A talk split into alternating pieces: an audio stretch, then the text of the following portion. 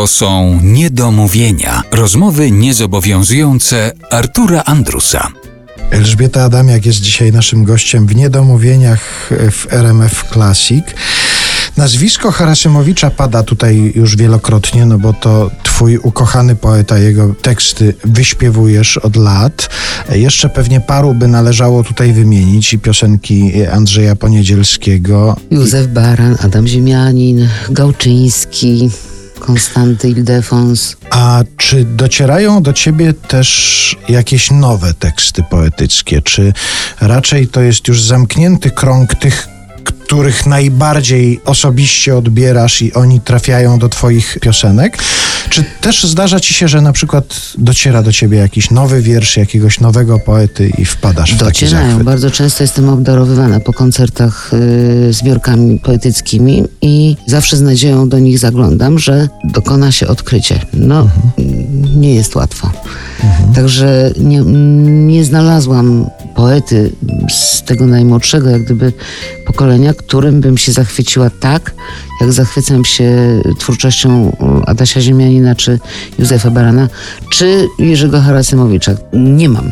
W ogóle ten nurt śpiewania poezji to jest nisza. Nie ma co tutaj udawać. No raczej się nie, nie grywa na wielkich halach, na stadionach. Chociaż ja pamiętam, i to całkiem niedawno, parę takich imprez, kiedy to się zjeżdżało parę tysięcy osób, siadało na jakimś wzgórzu i przez 6-8 godzin słuchało śpiewania poezji. Takie imprezy Były, jednak się były, odbywają. tak. Ale to jest jednak niszowe zjawisko. A czy z tej twojej kariery artystycznej, z tego twojego działania artystycznego były takie czasy, kiedy to nie była nisza, kiedy śpiewanie tego typu piosenki dawało też jakąś popularność, rozpoznawalność? Myślę, że najlepiej tej piosence żyło się pod koniec lat 70. Ale to nie, nie było tak, że by- byliśmy my, wykonawcy, yy, śpiewający wiersze na tym samym poziomie, na przykład co yy, artyści popowi. Zawsze było oczko niżej. Mieliśmy swoją yy, publiczność, ale show biznes tak zwany traktował nas po macoszemu i jak takich no, amatorów, którzy tym się różni amator od profesjonalisty, że profesjonalista lubi zarobić, a amator śpiewać. I tak byliśmy traktowani przez show biznes jako... y, Oni nie rozumieli, że w ogóle tego typu piosenka może mieć swoich odbiorców i takich odbiorców, którzy mm, jak się zakochiwali w artyście, w jego twórczości, to do końca wszystkie płyty, wszystkie nagrania kolekcjonowali i to była końcówka lat 70., gdzie mogliśmy mówić o tym, że jesteśmy troszkę wyżej niż nisza. A teraz? Jaka jest sytuacja tej piosenki? Teraz to się chyba już kończy.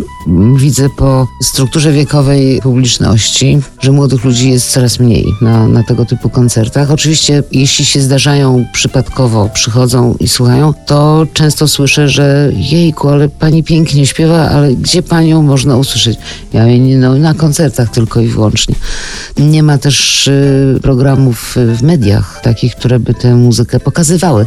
Nie chodzi o to, żeby lansować, bo to wiadomo, że tego typu twórczość y, no, nie może być przebojowa z założenia. Słuchając takich piosenek trzeba mieć czas na to, żeby pomyśleć, żeby się zatrzymać chwilkę, zastanowić, czasem łzę uronić. A teraz są szybkie czasy, to wszystko pędzi. Gwiazda, pięć minut, za chwilę następna gwiazda. Nie ma takiej kontynuacji jak dawno temu. Jak ja śpiewałam jesienną zadumę, mówię to na koncertach. Widzicie Państwo, na jednym przeboju 40 lat można? Można. Teraz nie. Teraz jest jeden przebój, następny przebój i to wszystko znika, ginie i w tym takim pędzie przed siebie za sukcesem. Pomija się takie podstawowe elementy, jeśli chodzi o słuchanie muzyki, żeby był na nią czas wewnętrzny.